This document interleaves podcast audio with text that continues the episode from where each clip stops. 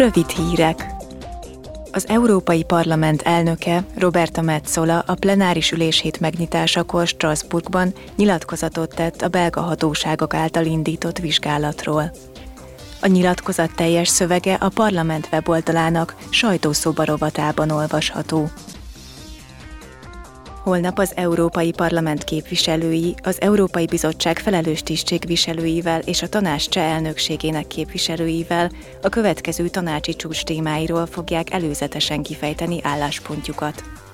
A december 15-én kezdődő csúcs találkozón várhatóan szó lesz az orosz-ukrán háború fejleményeiről, a megnövekedett energiaárak gazdasági társadalmi következményeiről, valamint az Európai Unióval szomszédos déli országok biztonságpolitikai helyzetéről. Holnap kerül sor a gondolatszabadságért járó idei Szaharov díj ünnepélyes átadására is. A díjat, amelyet az Európai Parlament elnöke Roberta Metzola fog átadni, Ukrajna bátor népének ítélték oda a képviselők. Volodymyr Zelenszky ukrán elnök várhatóan videókapcsolaton keresztül fog bejelentkezni. A rendezvényt követően Metzola elnökasszony és több ukrán vezető sajtótájékoztatót fog tartani.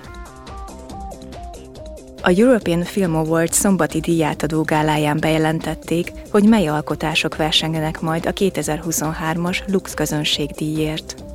Az öt film nem más, mint az Alcaraz című spanyol-olasz filmdráma, a Burning Days eredeti címén Kura Günler politikai thriller, a Közel című belga-holland-francia filmdráma, a Szomorúság háromszöge című szatirikus játékfilm, és a Will o' the Wisp eredeti címén Fogu Fátú zenés fantázia. Az európai nézők 1-től 5 pontig értékelhetik majd a filmeket.